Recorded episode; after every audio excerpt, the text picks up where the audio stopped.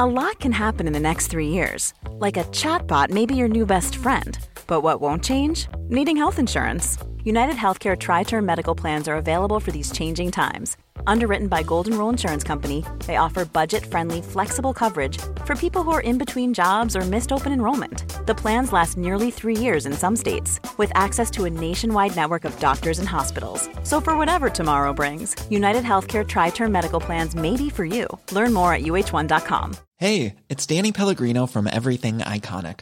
Ready to upgrade your style game without blowing your budget? Check out Quince. They've got all the good stuff shirts and polos, activewear, and fine leather goods, all at 50 to 80% less than other high end brands. And the best part? They're all about safe, ethical, and responsible manufacturing. Get that luxury vibe without the luxury price tag. Hit up quince.com slash upgrade for free shipping and 365 day returns on your next order. That's quince.com slash upgrade.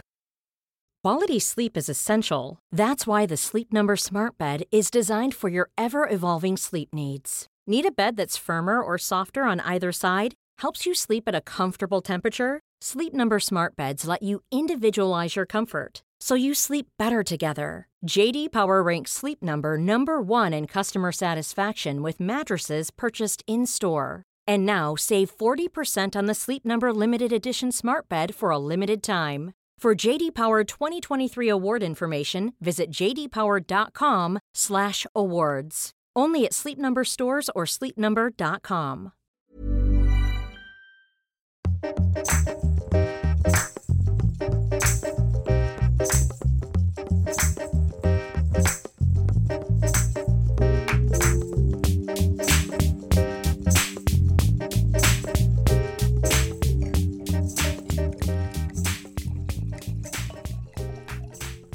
Welcome to After Work Drinks, your weekly dose of news, pop culture, and Pinot Noir, brought to you by magazine editors and best friends Isabel Truman and Grace O'Neill. It's our international edition.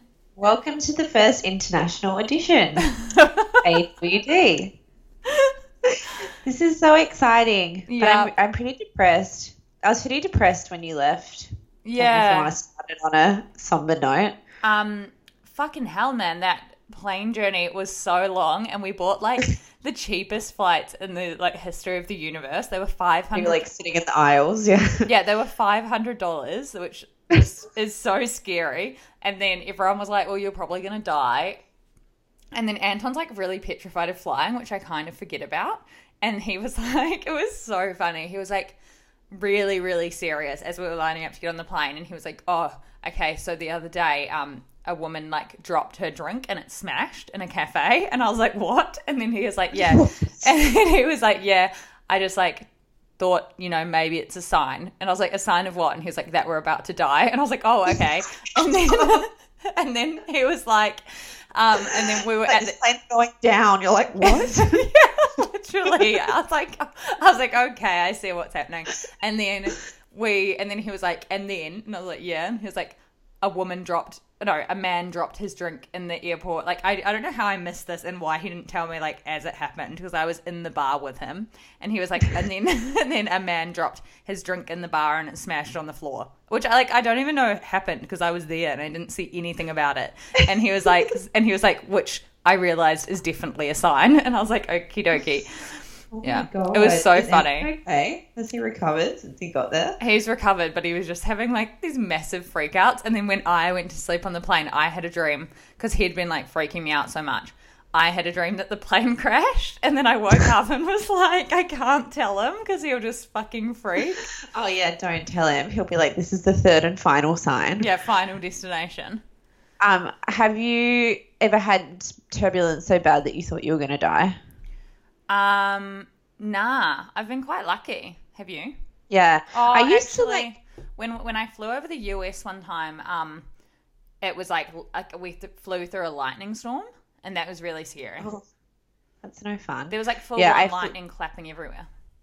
Yeah, I used to like turbulence because I thought I was like really tough, and I was like, turbulence is like fun. It's like going on a roller coaster, and I was really into it. And then I had a couple of really bad ones, and I was like, oh. And now if a plane even jostles, I just get so so so so so scared. yeah, I know. I this is how I was meant to go.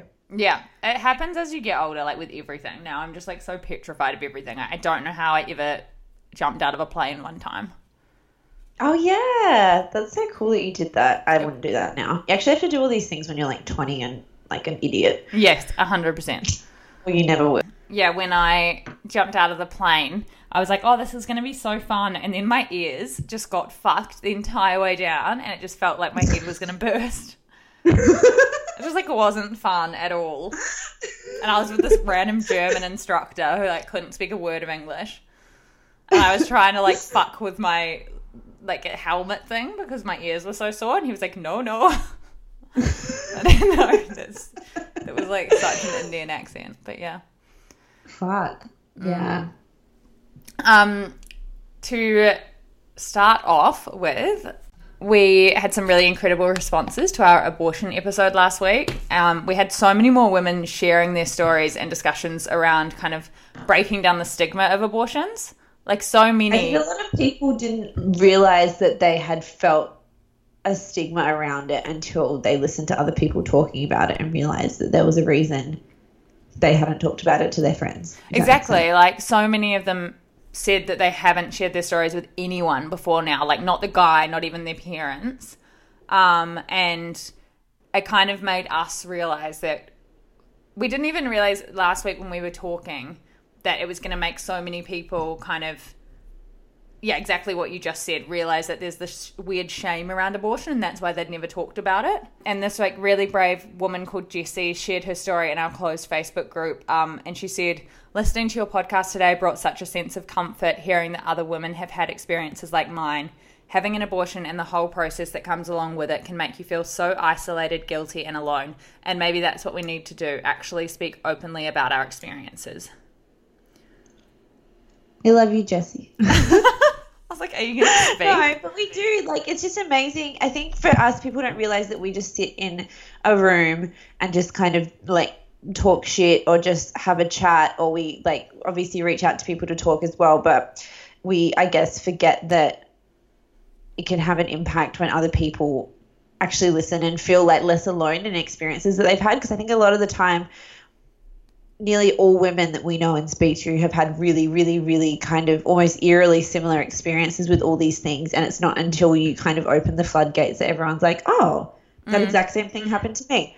And it's kind of this amazing, comforting feeling to know that. Yeah, we had a, another really lovely message from a girl who said she was um, bawling her eyes out walking down the street listening to everyone share their stories. Um, and I don't know, it kind of feels like we've got this great little group support, like a little support network. Yes. Um, and we had a really great email from a couple of women in the medical profession about our conversation around birth control. So, you know, how we were sort of saying that it's just like we've found it quite impossible. So, you've, you've been through so many different Yeah, options. yeah. Um, and the pill makes me a fucking psycho, but I just like do it anyway. And we were talking about it again at work today, and we were all talking about how being on the pill literally made us impossible to live with. yeah, you like get on the pill because you start having a serious relationship or something, and then it's just like the pill is just like with that relationship. hundred percent. like as soon as you're on the pill, the guy's like, "Oh, this is uh, not what I, the person I thought I was dating." My friend was like, I just would just cry Yeah. like, every day, Yeah. all day, just cry and cry and cry and cry. Um, but these girls said, My friend and I are both in the medical profession and we're chatting about some of the contraception issues you were discussing on the most recent episode. We really want women to know there are heaps of options out there and it doesn't have to be a horrible or expensive ordeal. There's so much misleading info around that it can be super confusing, but doctors and health professionals in general are always open to discussing the different options. And you can really work together in finding a method that suits your body and lifestyle. Um, they linked a couple of websites that lay out all the options in a way that's really easy to understand.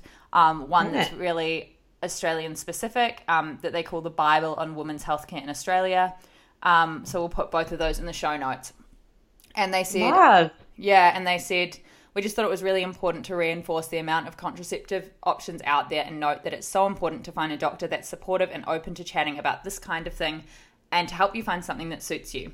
So thank you to Jasmine and Tammy, who are our, our official AWD resident medical professionals. Send I know we'll your- be calling you up with some like exactly problems, questions. and you'll hate that you ever reached out to us. I know. I'll, be, like, how do I get the anaesthetist's invoice paid on my sinus surgery? And he'll be like, please fuck off.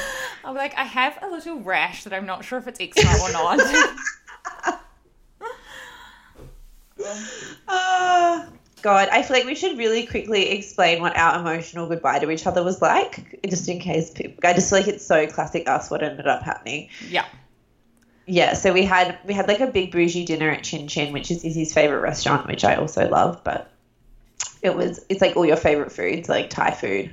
It's like Asian fusion. Yeah, it's like really delicious. Yeah, anyway. Um, we had dinner there and I was like, Izzy, I'm getting this. And she's like, no, you're not. And I was like, yes, I am. And she's like, no, because if you do, you'll ask me for money in like 10 days. You're supposed to bail me out. I'll be in Spain and you'll be like, fucking wire me 300 bucks now. hundred dollars, please. I'll be like, actually, I've changed my mind. We're splitting that bill like afterwards. Anyway, it is so expensive to eat in this city. It's Yeah, that was like ludicrously expensive. But we did three hundred fifty dollars. yeah, we did order so much food that we couldn't eat it. Yeah. Anyway, it was. I think we're both. We're not very sentimental people, and we're not very like touchy feely. Like No. we don't like hug or kiss or anything like No, that. that's disgusting. Yeah. that was disgusting. And I was like, okay, I'm just going to be cool and normal and chill. I'm not going to cry or say something weird or be like, you've changed my life or whatever.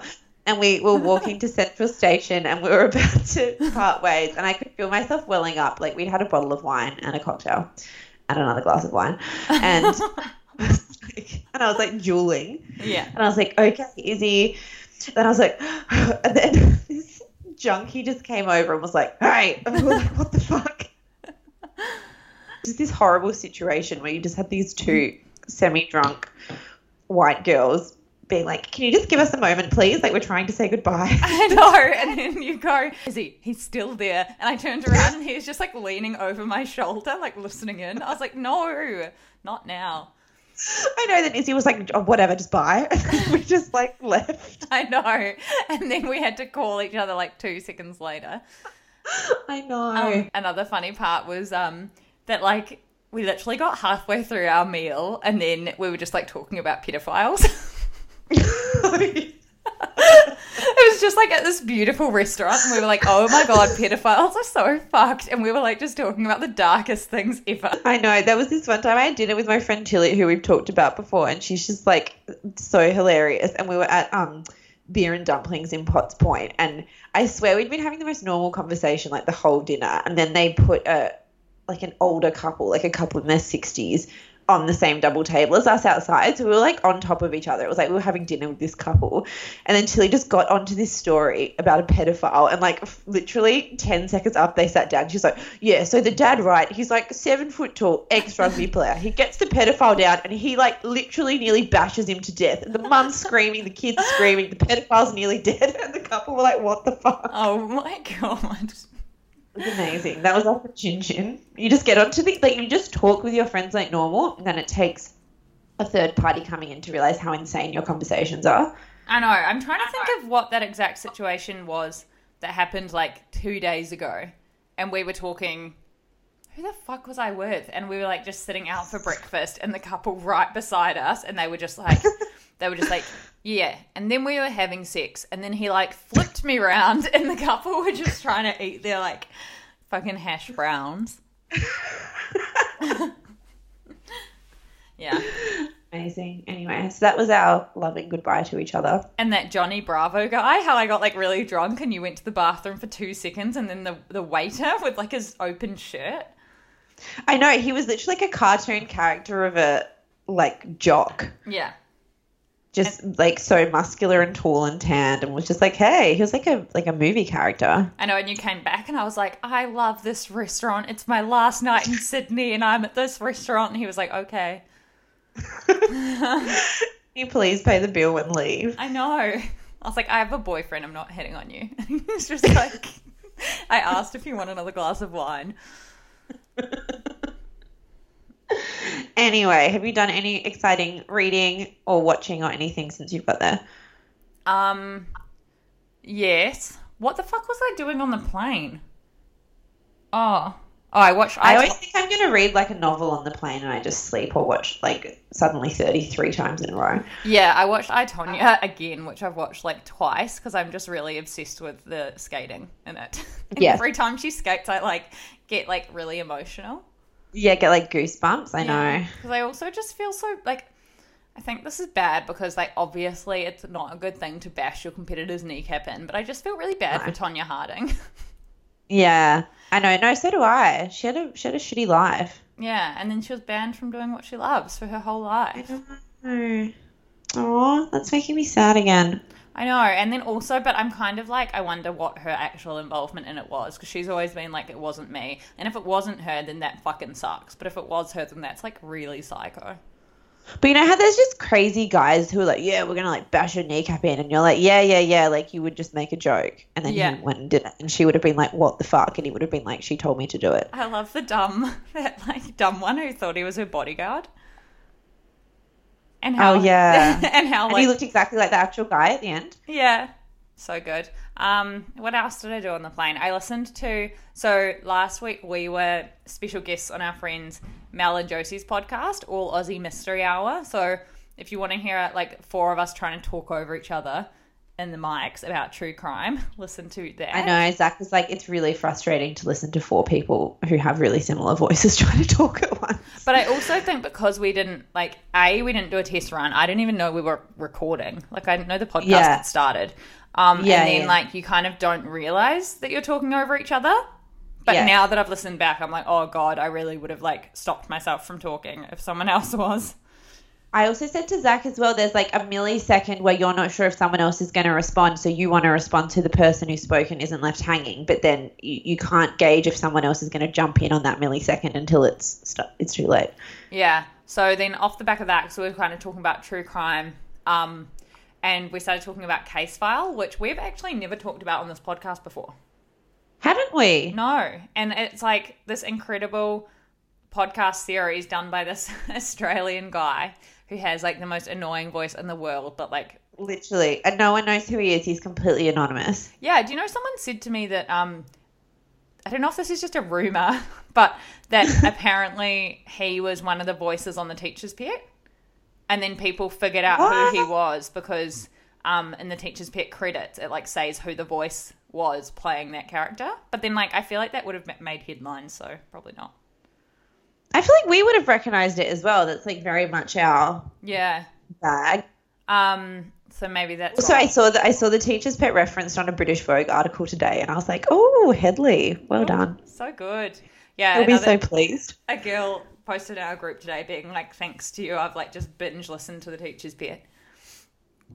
Um. Amazing. You're But yeah. welcome. Yeah, I started listening to Case File again off the back of that. Which, if you haven't listened, it's like probably one of the most iconic podcast series that's come out of Australia, and it's just um, this guy with the most monotone voice, kind of like reading out about true crime stories. So it's kind of like the it's so well researched. Like Yeah. it's beyond. He's got a whole team of researchers on it. It's amazing. But he does it so it, he's like reads it in such a monotone voice, but somehow it's like just hooks you in so much, and you think the story is going to be quite straightforward, and then it never is. There's always like a crazy twist.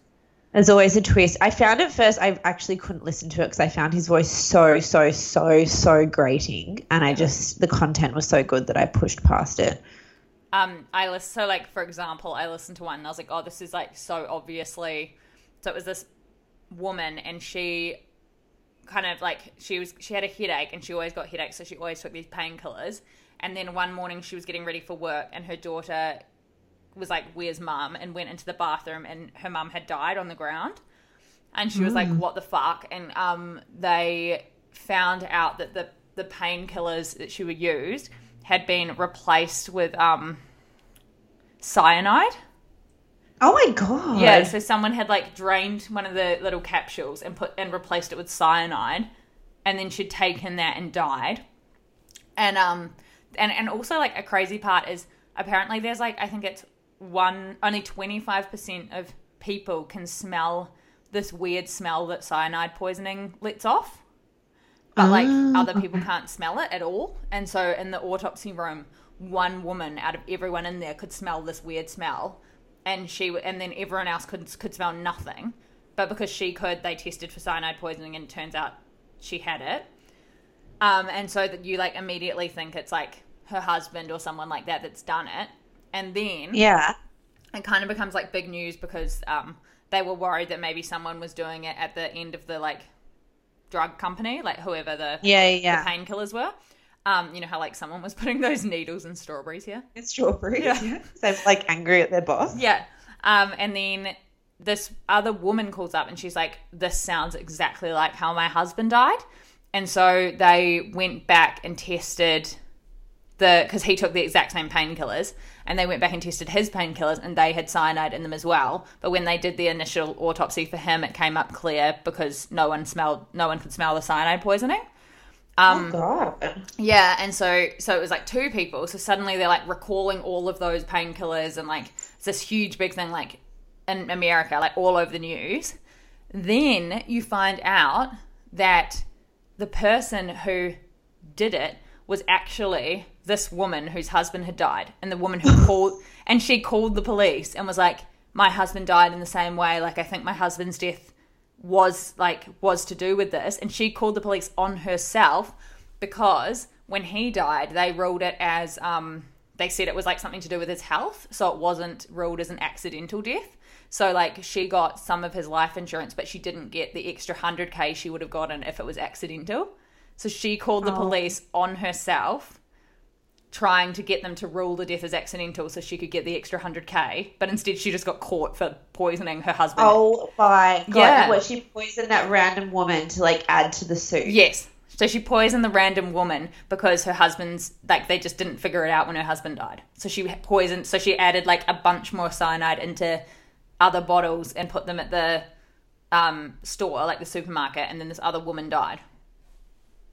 Oh my God. I See, know. that's like the, that's literally the best story I've ever heard. Yeah, and it was just this random case file one. That Like, was terrible oh, for the people involved. yeah, I was like, I just haven't But listened to this. that's what case file is like. There's just cases you listen to and you're just like, oh my goodness gracious me. Yeah, so I reckon we should after this because I I can't like think of them off the top of my head, but after this we should put like note down our favorite five and put them in the show notes Yeah, for sure. because Sherry Sherry Ralphsman or whatever is the best one to ever exist. Yeah, that's like a literal work of art. Like in the future, when we have virtual art galleries, that podcast will exist in there. Yes. And that's all we're going to say. Because my mom told me like too much about it. She was like, oh, I, I won't tell you everything, but basically, blah, blah. And she just told me like the whole story. And I was like, well, I still really want to listen, but fuck, I wish I was hearing all these twists for the first time. Yeah, I remember you recommended it to me and you didn't you didn't say a thing. And then when I listened, I was messaging you you, you being like, "What the fuck?" Yeah, it's beyond. Literally Um, beyond. And then the other thing that I watched was I finally watched The Wife. Have you seen that? No, no. Glenn the movie? Yeah. Yes. It's bloody brilliant. Is it Yeah, she's Is so good in a- it. Meg Wolitzer book? Yeah, but I didn't fucking know that until after I watched the movie, and then I was like, oh, I really Right. would have like read the book first. Right. Um, but yeah, it's it's based off a Meg Wolitzer book, and um, basically, Glenn Close p- plays this woman called Joan Castleman, um, and her husband wins the Nobel Prize in literature, and you're sort of mm. like, what's going on? Because she's, I don't want to say the whole story, but she's like really upset when he wins the Nobel Prize, and then it's just like got this crazy twist in it, and she's so good in it. Like after I watched it, I was like, I feel like she should have won the Oscar. Yeah, I feel does does Hollywood like hate Glenn Close? Like, why does she keep nearly winning Oscars and not getting them? I don't know, but then I talked to my friend Hannah about this yesterday because I was like, I feel like she should have won it. And Hannah's like, really, she lives in London and she's a freelance writer, but she does heaps of like film reviews and stuff. And she was like, I don't think that. She was kind of like, I think that Olivia Colman should have won it because apparently, like, even though everyone was like, oh, it's obviously going to be Glenn Close, like, they both actually won the same amount of awards in the lineup to the. in the lead up to the Oscars. Right. Um, and she was sort of like, I don't believe in like career Oscars. Like it should just Yeah, be based yeah. off that one piece of work. But I still think like she was so incredible in it. But I think because I just watched it like yesterday, maybe I'm a bit biased. I love. Have you seen Fatal Attraction? Not that I, no. That is the best movie. It's like the anti Notting Hill. Like you have to watch it. I think it's on Netflix. It's from the 80s and it's like Glenn Close and I'll tell you kind of what happens because it's that good. It's like Glenn Close has an affair with a married guy and you think it's kind of like not a rom-com at the start but like this this romance and then he breaks up with her because he thinks it's just a fling and she just goes off chops out of her brain psycho. Oh my god. It's so good. It's so fucking good. Um, I'm trying to think of what the movie was that I was watching on the plane. My fucking like screen on the back of the seat in front of me kept turning off. Like, Oh my and so every goodness. time I tried to watch a movie, it kept turning off, and I tried to tell the air hostess, but she didn't understand what I was saying, and she was like trying to just show me how to turn it on. And I was like, I know that. She's like, you paid five hundred dollars for this. You Yeah. Yeah. constant vision. Um, but fuck, what was the movie? You'll probably know what it is. It had like Josh Hartnett in it and um Diane Kruger, and then it also had Rose Byrne when she was younger, and it was just like the best movie ever. Rose Byrne was Yes. the fucking hottest bitch when she was younger. she she is so so so so so beautiful. Oh, Wicker Park. Oh no, I haven't seen it. Oh, well, it looked bloody good. I was watching it like on Anton's screen as he had his headphones in. Amazing. Um, and also, I know I recommended Dead to Me last week, the Netflix show, but I was only like two episodes through last week, and I was sort of recommending it because it was good, but mostly because I'd heard other people saying it was incredible. And now I'm up to episode eight, and it's just like the best, funniest, coolest show ever. Really? Yeah, you have to watch it. You'll love it. It's really, really funny. Okay, I'll watch it. Have you got recommendations? I do have recommendations. So I just today on my desk landed Elaine Welteroth's book. She's the former editor of Teen Vogue. She was made the editor when she was 29. Mm-hmm. You know her? Mm-hmm. And she was the, I think, the second woman of color in history. Hired at Condé Nast. Yeah. Yeah. She's amazing. I've been a fan of hers for ages. And um, how do you say her name? The film director, Ava DuVernay, did the opening thing. So I've read like only 20, 30 pages of that, but that's really great so far. And it's kind of about, it's a little bit woo woo Oprah self helpy, like a little bit veering on that side, but it's called More Than Enough. And it's basically about how to like feel comfortable enough in yourself and your own abilities at work that you're not constantly panicking and second guessing every single thing that you do when you're operating at a really high level like that. Oh, my friend was literally just telling me yesterday when we were on the tube. Like it was fucking horrible. I'm never going on the tube again in my life. Um, I was literally like, oh my god, like I- about to have a panic attack. There was so many people, but she told me she's reading a similar sort of book about how to have like confidence at work and how to not doubt yourself and how to Yeah, I feel like it's going to be quite helpful for me actually because I always doubt myself. And then I also love, love, loved on your recommendation. Thank you, Anjelica Huston on Marc Maron mm-hmm. on the WTF podcast. Just so, so, so good. I just love her. She's just so honest and amazing and frank and wise and cool and doesn't because we read that amazing interview with her in Vulture, but just listening to her talk is obviously like a different experience. And it's kind of the first time I've listened to him interview someone where I feel like he's really intimidated by them. Mm. She just sounds so sure of herself all the time, and it's she's sort of friendly and personable without being like she's still withholding, but in a really cool way. In a I'm so certain and sure of myself that I'm not going to overcompensate to give you Yes. stuff. You know what I mean? Also, for someone who has like enough time in their day to watch Trainwreck like four times in a week, when are you Sure. going to watch The Witches? You honestly never. have to. It's like, Train wreck. That's our little secret, Izzy. um, I listened to a really old Lena Dunham podcast. You know how she had that old Yeah. podcast called Women of the Hour? yeah, I'm really off her at the moment again. What's she done? Well, so you remember how ages ago she got in trouble and had to apologize because someone, an actress, came out and accused one of the girls' producers of raping her. Yeah. And then she came out and was like, I think this is one of the 3% of cases where the woman's lying. So bad. and then she redacted it and was like, sorry. yeah.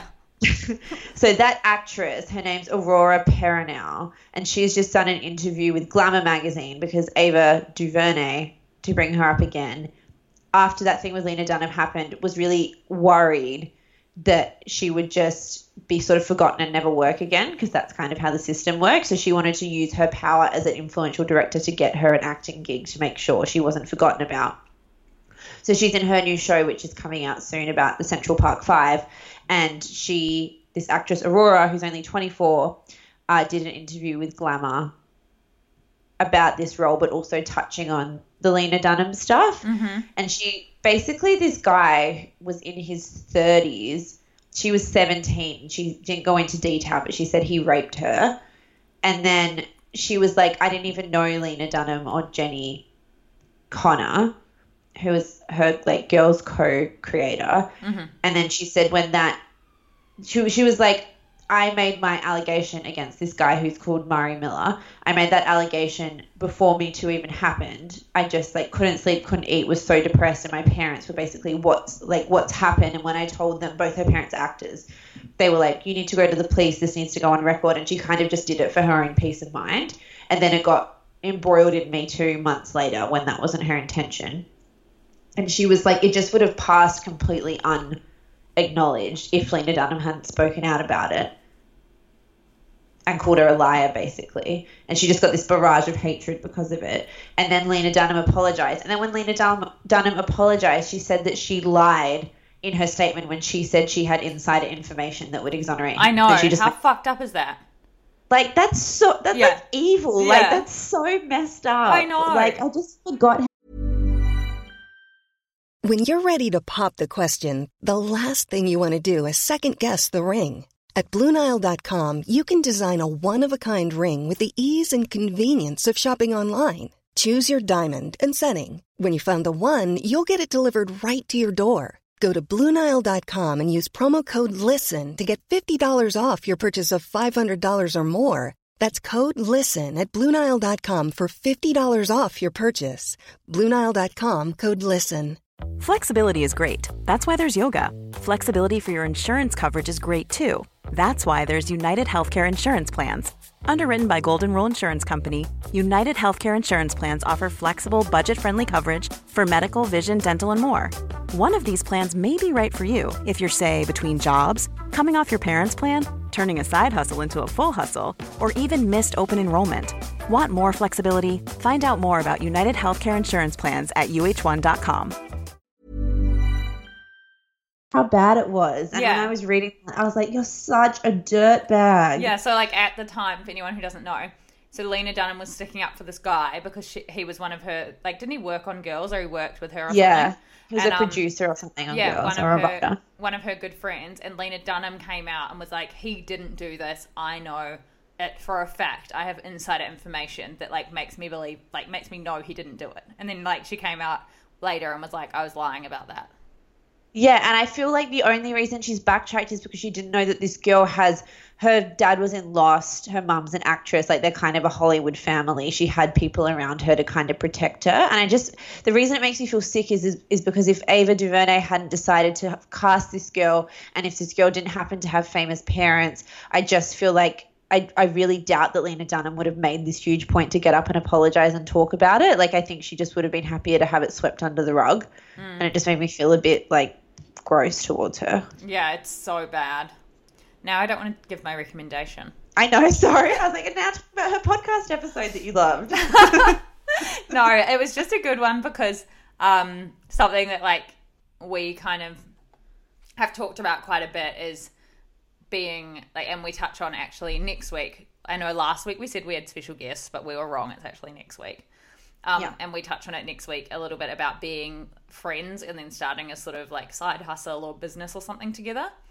And um, this podcast episode is Lena Dunham and Jemima Kirk, and they're just like talking openly about how they were best friends for they've been best friends for twenty years, and then how like how their friendship changed when they started working together. And like, I had no idea about this, but they like fully fell out after the first season of Girls and like they didn't talk. And Jemima Kirk, when she was pregnant with her first baby, she called Lena Dunham first before she even told her husband and was like, I'm pregnant, blah, blah, blah. And then with her second baby, she didn't tell Lena Dunham until she was like four and a half months pregnant, and everyone knew. I actually think I've listened to this, and she like didn't tell her on purpose because she knew it would make her so so so upset. yeah, yeah, yeah. yeah. I was like, that's so evil, but I love it. It's so evil. Um, and then Lena was like talking about how she was obsessed with Jemima at school and did anything she wanted to do. And Jemima was like, "Yeah, that's like who I surrounded myself with back then. Like I, I just wanted to have power over people." And then Jemima said that like she felt like Lena Dunham casting her in Girls was a way of like having power over her finally. Like all this weird mm. shit. Mm. Which obviously none of that's happened with us. If I was pregnant, I'd call you like immediately.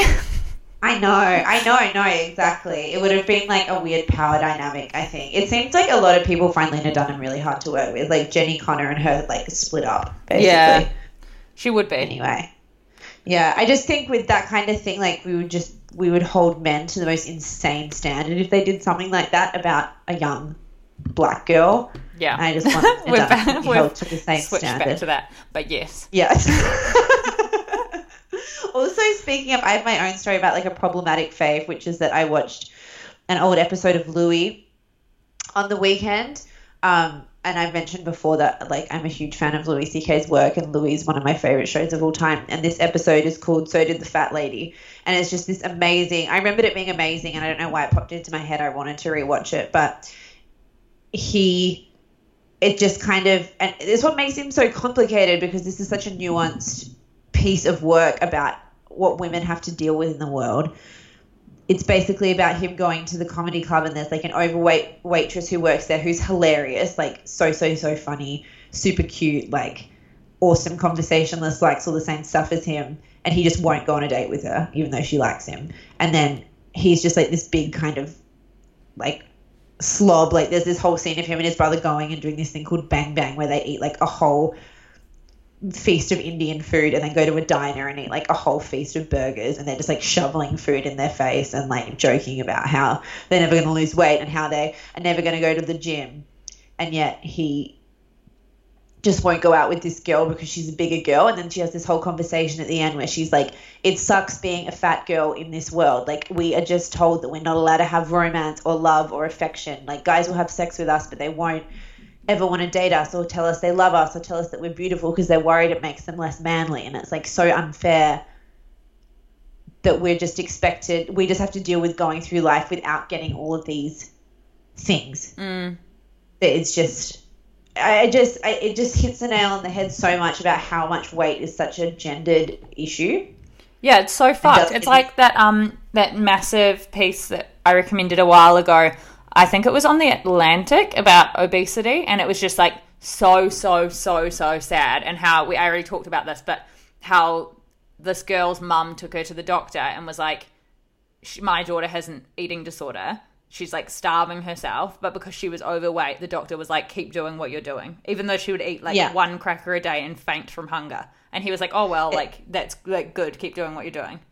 it's just crazy and it's crazy as well because I think that you can have I just thought even the fact that you could have the protagonist in a TV show be overweight and talk about how he's never ever going to go to the gym and have episodes where he just sits and eats ice cream till he wants to throw up but he's still the protagonist and we still care about him. I can't think of a single show in history, maybe Roseanne, but where a woman has been like overweight the protagonist of a show and has been able to be unapologetically happy with the way she looks, eat unhealthily, like not go to the gym, eat crap, and that's just the way she is. And it, the story isn't how she's going to change or how she's going to learn to love herself. She just is that way. Like it's Yeah. just that doesn't exist in anywhere in pop culture. Yeah, and in this like in this piece again to bring it back to that, um, this other woman was saying that when she's at work, if they have like she's in a board meeting, she's got a really high power job, and if she's at work and they bring like biscuits or like tea and tea and coffee with snacks into the boardroom,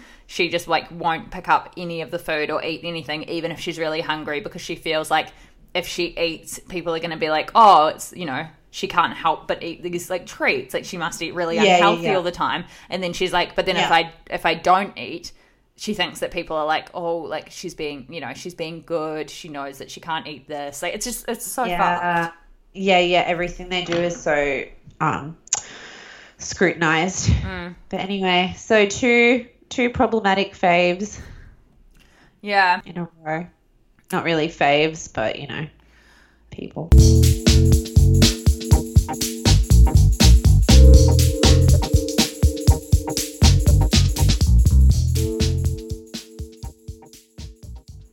So this week was uh, yet another reminder to us. Uh, it seems like we can't really escape the issue of violence towards women, and in Australia, we had. It's just kind of felt like this routine scenario in which another young woman was murdered in a park in Melbourne by another young man. This time it was 25 year old Courtney Heron, who had been at a party in Melbourne CBD and was later uh, found the following morning. She had been killed and was in a park. Uh, she was uh, homeless, essentially. She'd been kind of couch surfing and um, sometimes actually slept in the park where she was killed, which I think adds a different um, dimension to this story and that it adds questions about why she didn't have the help available.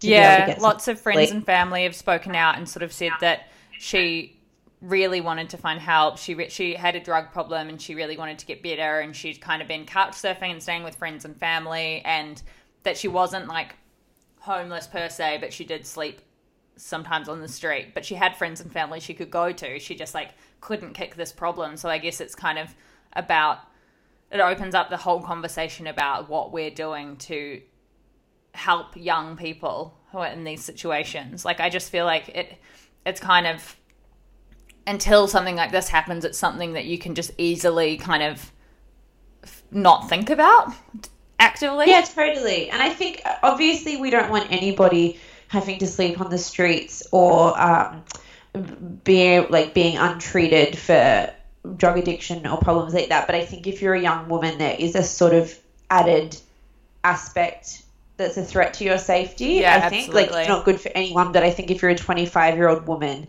having to sleep in a park or on the streets, like there is just this extra added level of threat to your safety. I think that's really concerning, and I think we like to think that we don't live in a world where a girl who's of a similar age to us and who would be very similar to us if we sat down and spoke to her would ever have to ha- do something as drastic as sleep in a park on a winter's night in the middle of Melbourne. You know what I mean? It's just it's quite frightening. Yeah, it kind of reminds me as well. Um, one day when I was heading home from Bondi, me and my friend Nikki were getting the bus um, up from Bondi Beach, and this woman was behind us, and she was like sobbing uncontrollably. And so I turned around and I was like, "Are you okay? You know, like what's going on? Do you need do you need help?" And she was just like.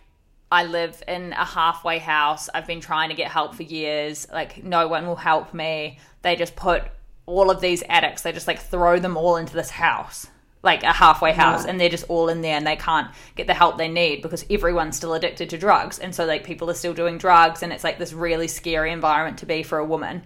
And it was like, it was so sad, and I just didn't know what to do. Like, it was like, Yeah. um me like when she got off the bus because I was like I was like surely you can call your parents like surely you can like go home and they'll help you and like do you need to call them off my phone? Like what do you need? And I was literally like as soon as she got off the bus because I, I just like didn't know what to do.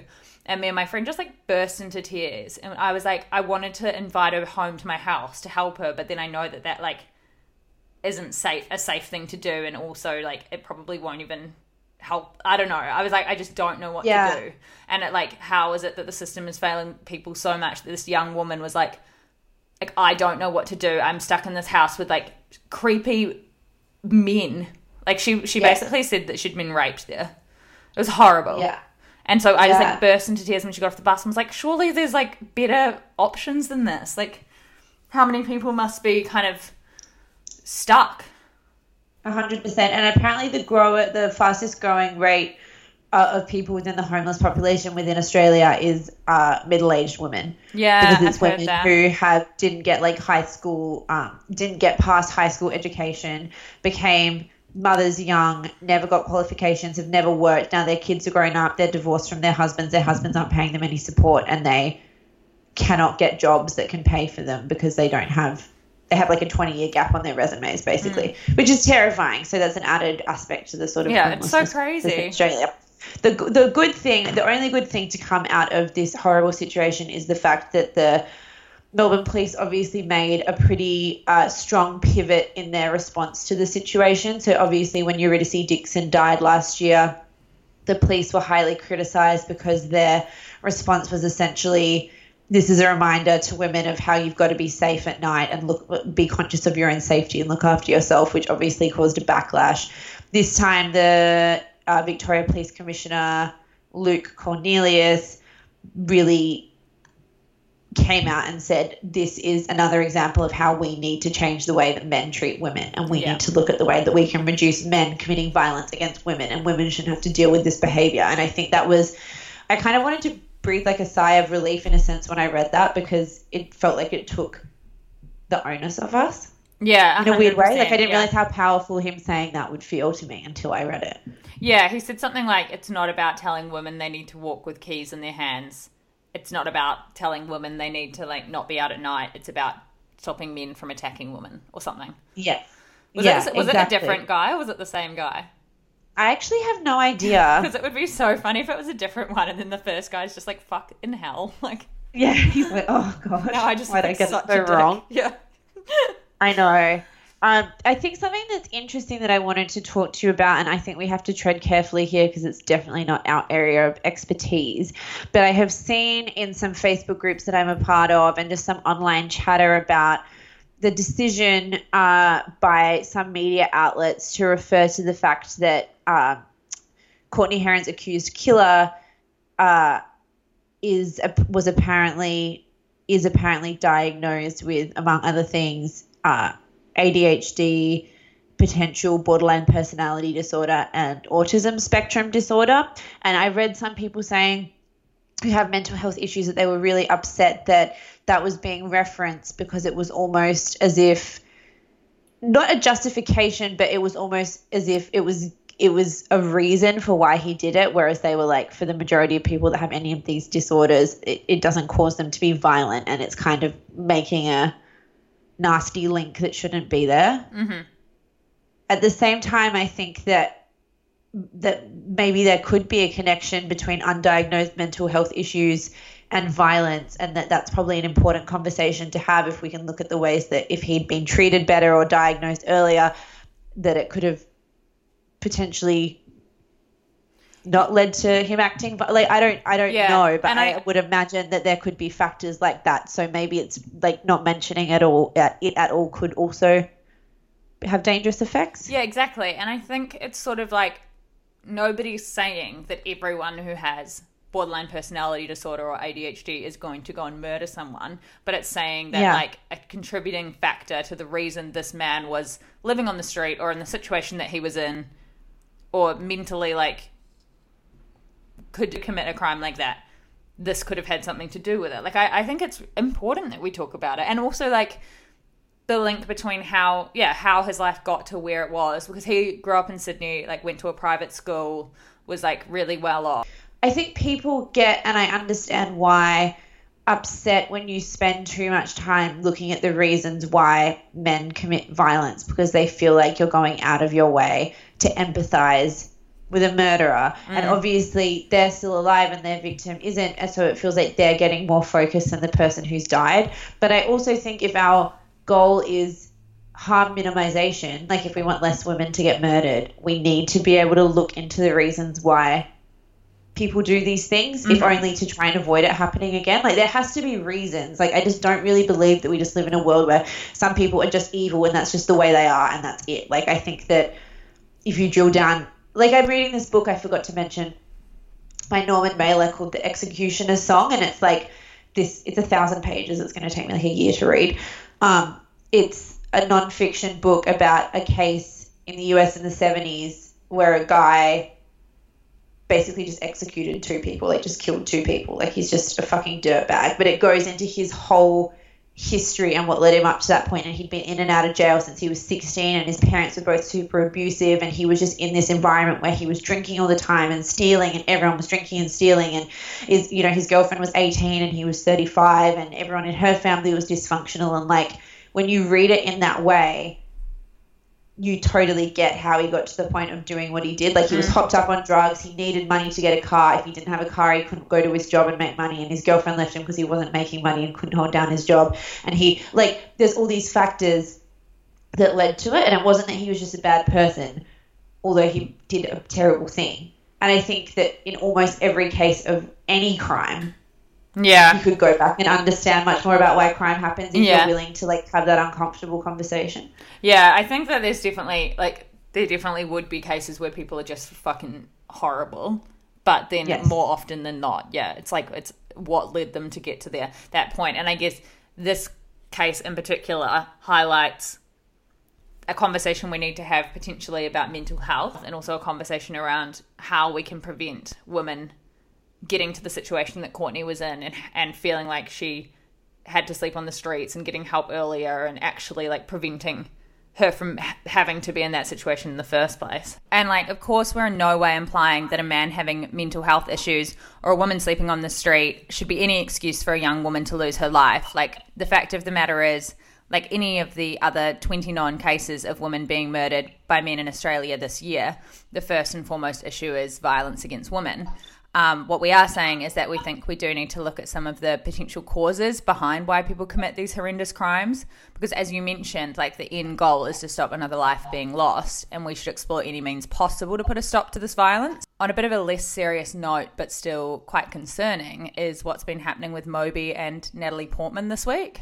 So, for anyone who doesn't know, Moby wrote a memoir when it all fell apart, and in it he claimed, like so randomly, that he dated Natalie Portman when he was 33 and she was 20. And he said that they met backstage at one of his concerts um, and that they dated for a little bit after that. But then Natalie Portman came out and denied that they ever had a romantic relationship and said that um, her recollection is a much older man being creepy with her and then she added that while he said she was 20, she was like, she just turned 18. And also that he never even like approached her. There was never any fact checking. She had no idea this was going in a book.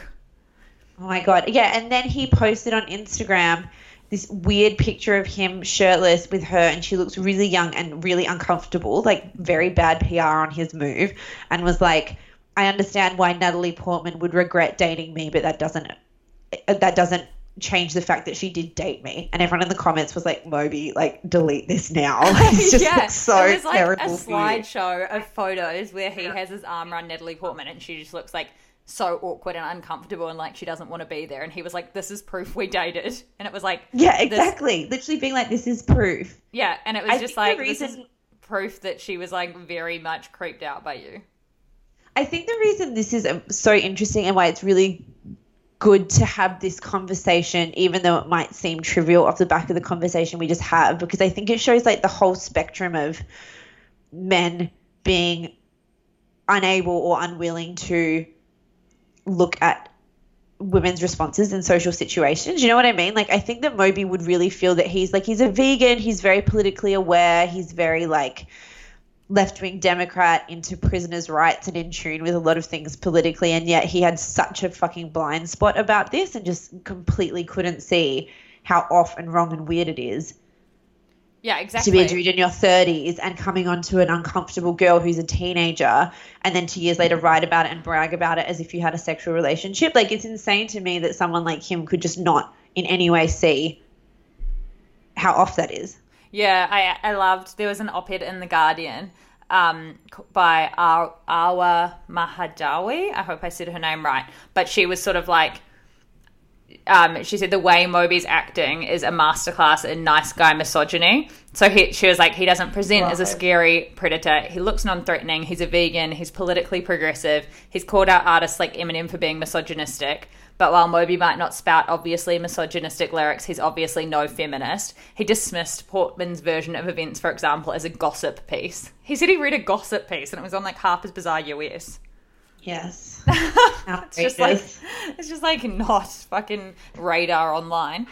Um, Yeah, exactly. And she, I just love she's so in, she's just so supremely intelligent and eloquent. And in that interview, the way she said it was just it just felt like reading this amazing like think piece. Just how she speaks is so beautiful. And then to have him respond the way he did, I was just like, oh my god. Yeah, and then like in this Guardian piece as well, she points out like the way he frames their first meeting in his book, which is so problematic in itself because he can't. He says that he's like he I'm a bald musician, like she's this beautiful young movie star in my dressing room flirting with me, and it's like. What? So you're you're phrasing it and like, oh my god, like I can't believe this young actress is coming on to me. Like, what am I gonna do? I'm powerless to this. Like, poor Moby. Yeah, yeah, so gross. And I just don't believe that happened. Like, I believe she came backstage, which is probably like, I love Moby's music. Hi. Yeah, And then I- absolutely. He would have just done heaps of weird stuff. And It's really then- disappointing. Yeah, it is. But Um, it's a good reminder of, like, I, we just talk about it all the time. Just these guys, like, just even Louis C.K. to bring it up again, like someone who you think is so woke and who so gets it, just completely like, zoom. Like, just no fucking. I just don't believe that you don't know. no. I think you're willf- you're being willfully ignorant. A for hundred sure. percent. And I feel like that would happen all the fucking time. Like even the Aziz Ansari case to bring it back up, like all the guys who sort of say like they didn't realize that she wasn't into it, or like she didn't actively say no out loud. It's like um, you can fucking tell. someone need someone's- to be screaming no for you to get that you shouldn't be doing something? Like Yeah. it's just so funny that guys think that that's the metric against which is like okay behavior. Exactly. Um, and sorry, I'm going to bring this Guardian piece up again because she ended it in like the most Right. brilliant way. Um, she was like, "What's really a shame is that a guy like Moby can dedicate years of his life to promoting veganism, but still treats women like they're nothing more than a piece of meat." Oh, I love. Yeah, he's It's actually, so true. As a side note, he's actually like come out now again and apologized. So he's actually like, Oh, back- has he? He's backtracked again and been like, "Oh shit!" Like, yeah, sorry. Okay. Well, I mean, if he can like learn from it, it's probably a very good. I think these are really good teaching moments for guys because I think that guys think that as long as they're not being a Harvey Weinstein, then they're fine. Yeah. Whereas it's like you're better off just looking to Moby as an example of how not to act because I think a lot of boys or men could relate to that thing of just being a bit creepy, like just enough creepy that it's kind of weird. Mm-hmm. Like one of um, a friend of a, a friend of a friend of mine. We were at a party recently, and he was talking about like, oh, you know, like the tactics with girls, like they love it when you come up with an excuse to go back to the, to your house. I was like, no, they don't.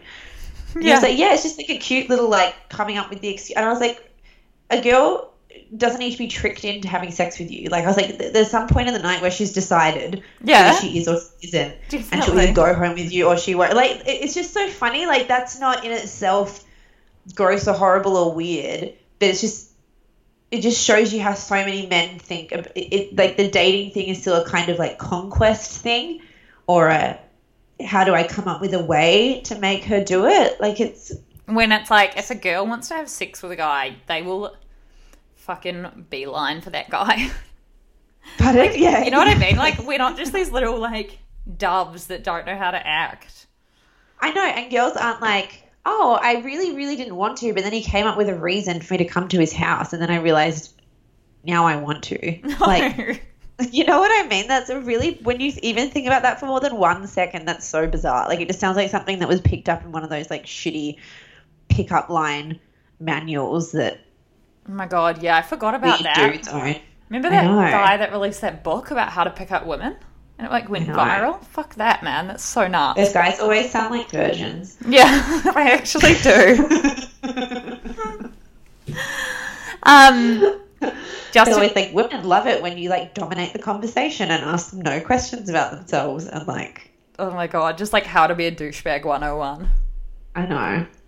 I want to quickly change the subject to talk about um, a very important discussion I had yesterday with my friend Hannah about where all the celebrities live in London. Yeah. Where So- does Rihanna live? Have you figured that out yet, or is that on the down low? No, she told me, but now I fucking like I forgot the area, and I wish I was taking notes like the whole time. I'm just gonna have to text her but like all the celebrities live in the. It's because I don't know London, so she was like, all the celebrities live in the like north, east or something, because that's where you're sort of far enough out that you can have big mansions. So like the Beckhams live there. Um, yeah, Rihanna lives there, but then like a bunch of other like uh, more under the radar celebs live in the east. So Keira Knightley lives on the same block as her. And she's like just always in the supermarket with her kids and like always like smiles and says hi to her and stuff because they're neighbors. And then she said Kit Harington's always like at the coffee shop she's at. Okay, so you need to move there. Well, not yeah, it's like right where I'm staying. Okay, well, Um, you need to stay there. yeah. And um, she said Rihanna shops at Sainsbury's, which is just like the London version of Coles. Love. Like she doesn't shop at the fancy ones. Maisie Williams lives out east. Um, and then I like put a screenshot in our Facebook group of like an actual, like an actual Google search I was doing. Where do celebrities live in London? And everyone Wow. was responding, and they were like, celebrities are always spotted in the Chelsea, Fulham areas, and at, in Soho, and at Holland Park is where the Beckhams always go. And I was like to Anton, I like read that out to Anton. He was like, I'm keen to go Beckham sighting. I was like, what? Anton's like, I know where Camilla Marone lives. Oh You're my like, god, no. I know. Um, and then another girl said that David Beckham lives in the Kensington area and takes Harper to school a few mornings a week, and she scooted, she like rides a scooter to school. So like Very they cute. they just like walk past their David Beckham just walks past their house all the time. Love. Yeah, and also Jude Law was spotted at a bookshop. Was spotted. I love Jude Law. I just want to like, Are you going to get a job at TMZ while you're there? I just want to be around Jude Law and Hugh Grant. I don't know if TMZ cares about them. Anymore? yeah. Cute. Um. Okay, should we wrap it up? Yeah, Wrap it up. I'm going to Spain Uh, tomorrow. that's so exciting. Are And you gonna Are you gonna party? Yep. I'm actually like ludicrously hungover right now, so I'm going to go back to bed. And then we're going to Spain tomorrow and we're going to like some crazy music festival that Miley Cyrus is playing at. Fun. I've only just decided I like Miley Cyrus, so I'm quite keen. Even though I don't yeah, like- she's I don't know like any of her music, but I'm just into her as a person. neither do I, but she's so cute. Yeah. And Liam will probably be there. Yeah, keep an eye out. Keep Mm. an eye. pe- Yeah. Okay. Well, I will talk to you probably in like an hour. Yes. Bye, Bye. guys. See you Bye, next week guys. for our Rate, review, and subscribe. yes. ETC. Rate, review, subscribe. I know you're sick of hearing it, but we're sick of saying it and you're not doing it. So. Goes both ways. Exactly. Bye. Bye.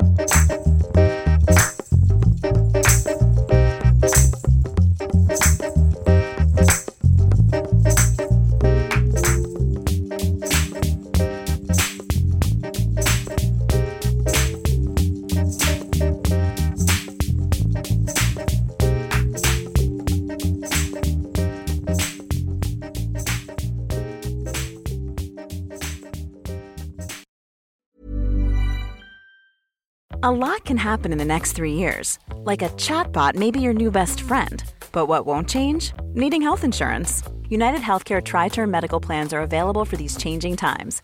Underwritten by Golden Rule Insurance Company, they offer budget friendly, flexible coverage for people who are in between jobs or missed open enrollment. The plans last nearly three years in some states, with access to a nationwide network of doctors and hospitals. So, for whatever tomorrow brings, UnitedHealthcare Tri Term Medical Plans may be for you. Learn more at uhone.com.